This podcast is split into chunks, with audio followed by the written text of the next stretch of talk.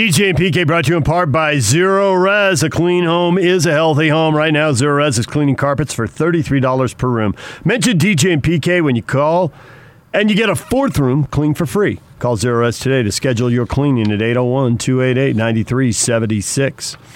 Time to welcome in Kendra Andrews, covers the Denver Nuggets for The Athletic. Kendra, good morning. Good morning. How are you guys? We're doing well. We're doing well. We are curious. Of course, we know the Jazz are going to be shorthanded without two starters, but are the Nuggets going to be missing two guys? And if you don't know definitively, do you have even an educated guess, or do you know definitively? I know definitively that yes, the the Nuggets will be without Will Barton um, and Gary Harris. But even if I didn't know, I would have guessed that they would not have played they haven't played in what's now about five months since the season stopped in March. And, you know, this early in the playoffs, even if they were healthy, there'd be no real reason to risk them getting injured in the first game of the first round. So, how legitimate then is Porter Jr.? Because from the outside here, anyway, watching him on television, he's looked pretty good. I mean, I think that this is kind of the Michael Porter Jr. that this team thought he was going to be when they drafted him. Of course, during the regular season, he had some up and down moments. And I think that that really came from him not getting those consistent minutes and not getting the spots that he was quite used to. He was still learning the offense. He still is learning the defense. He still needs to improve on that end. But I think what we're seeing now is the kind of player that he really is. He's a high volume scorer who can shoot the ball. He's a guy who's big enough to get into the paint.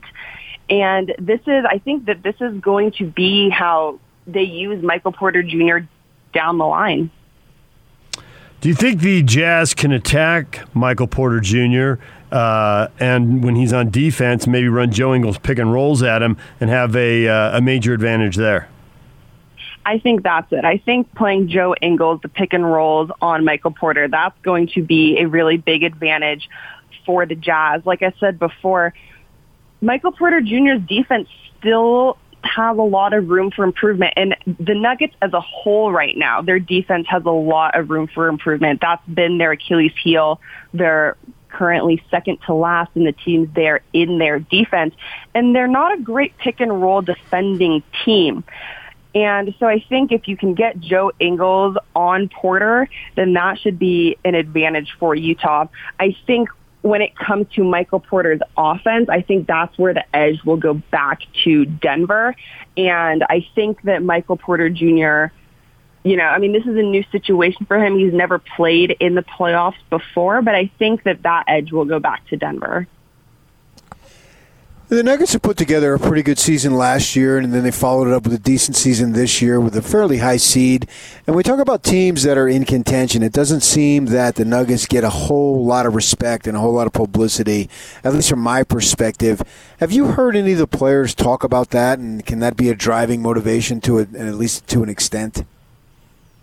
I think it is. You know, it's, I mean, it's hard to really be part of the conversation in the West, at least, when you have two teams like the Clippers and the Lakers who are above you, who kind of dominate that conversation. But I think that this team, you know, at least before the hiatus was going and we were kind of, you know, in that initial playoff push when it when we thought that it was going to go as scheduled, they still felt that they were contenders. And I do think that they they like having that underdog mentality because that's who they were for so long. They had to prove themselves time and time and time again. And now I think they're like, here we are. We're still a top three seed in the West, and we're still proving ourselves. And I do think that they feed off of that just a little bit. Kendra Andrews joining us, covers the Denver Nuggets for The Athletic.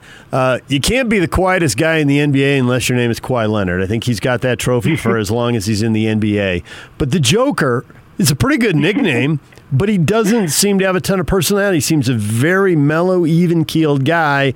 Is that just me watching games? If you're around him at practices and shoot arounds and all that, uh, what's his personality like? Or, or does he just always have it dialed back and quiet? You know, I think I think it's kind of the he he he somehow has found a balance of being very quiet and dialed back, but still having being kind of funny, but not funny in a way that's going to make you die laughing. Just just quirky little one-liners that he likes to say, or little quiet jokes that he likes to say.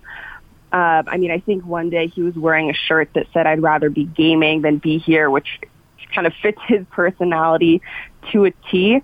But he is a quiet guy. I think you know he's somehow found a balance, which I think Kawhi has been able to do too, is to be quiet and not have the super loud personality in your face, but still be a leader and still be vocal when it comes to the things that need vocal leadership. And I, that's something that Nikola Jokic has really grown into over this past year. But you know, he has his he has his goofy moments, but you know, he's not the class clown. Uh, you describe that quiet leadership type of stuff, and really, to me, based on the experience of when we had him here, describes Paul Millsap too. Mm-hmm.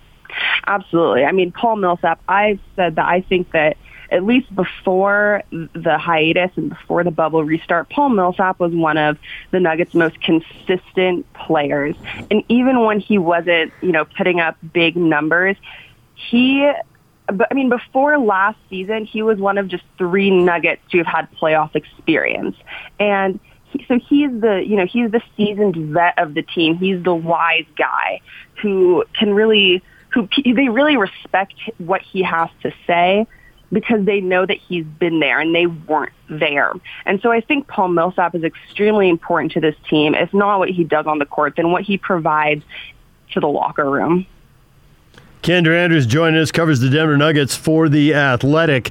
Uh, we all know that the Jazz wanted to play the Nuggets, but the Nuggets wanted to play the Jazz too. What do the Nuggets see in the Jazz, aside from the absence of two starters, that uh, really encourages them? Right.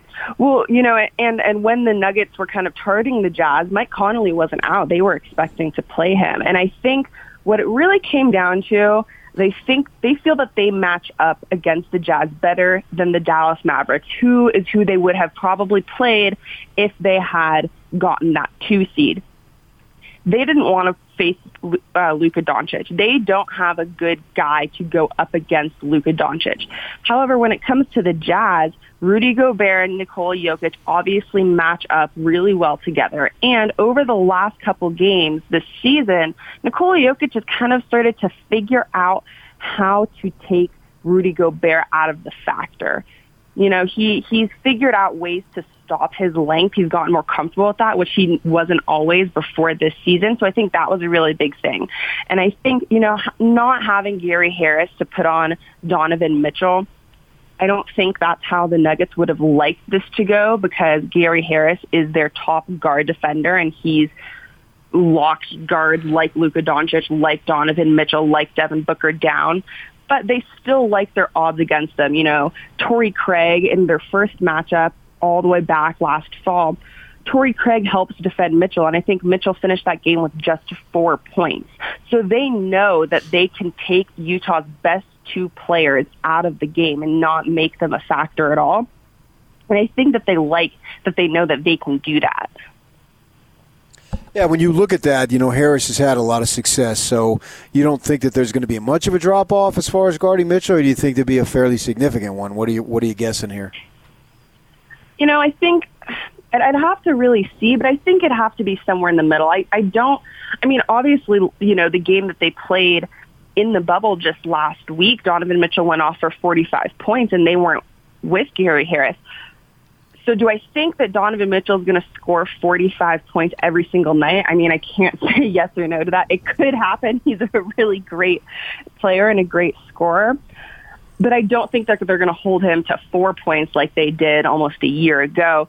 I think, you know, they're going, I think this is where not having Mike Conley Utah not having Mike Conley for these at least first two games is another advantage for Denver because now they can give even more attention to Donovan Mitchell. They don't have to worry about Conley. Of course, they still have to worry about whoever they start in place of him, but it's not not to the same level and not to the same extent. And so I think that it's going to be a tough task for them to try and minimize the harm that Donovan Mitchell does to them but you know, I mean, Craig Craig is known for his defense, not his offense. So I think that he he could do a pretty good job on him.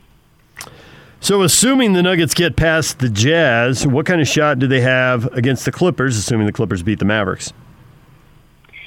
You know, it it should be interesting. They played a tight game in the bubble just to cut like last week, and that was with the Nuggets playing their bench players in the fourth quarter, and it was still a close game. So that says something. But of course, that was just a one-off game, and this would be a, a best of seven series. And I, it, it would be it would be a tough, tough task for them if we were, you know, we were talking before about how the Nuggets feel like they match up really well against Utah, and I don't think that they match up as well against either Los Angeles team. Um, so that would be, you know, they they they talk about wanting to take the next step, and the next step, you know, they made it to the Western Conference semis last year, so it would be taking that next step to the conference finals.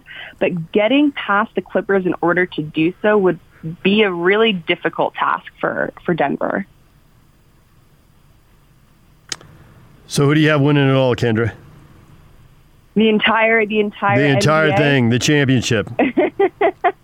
you know, I'm I'm gonna go. I'm going Bucks. I think that I I they've done really well. You know, I go between Bucks and Lakers. I just think that they've kind of been on different levels than everyone else in the NBA. And I think first off, that would be an extremely fun game to watch. Watching LeBron James and Anthony Davis go against Giannis Antetokounmpo would be great basketball.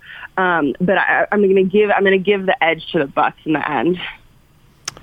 Well, thanks for a few minutes. Thanks for giving us a lowdown on the series. We appreciate it. Absolutely.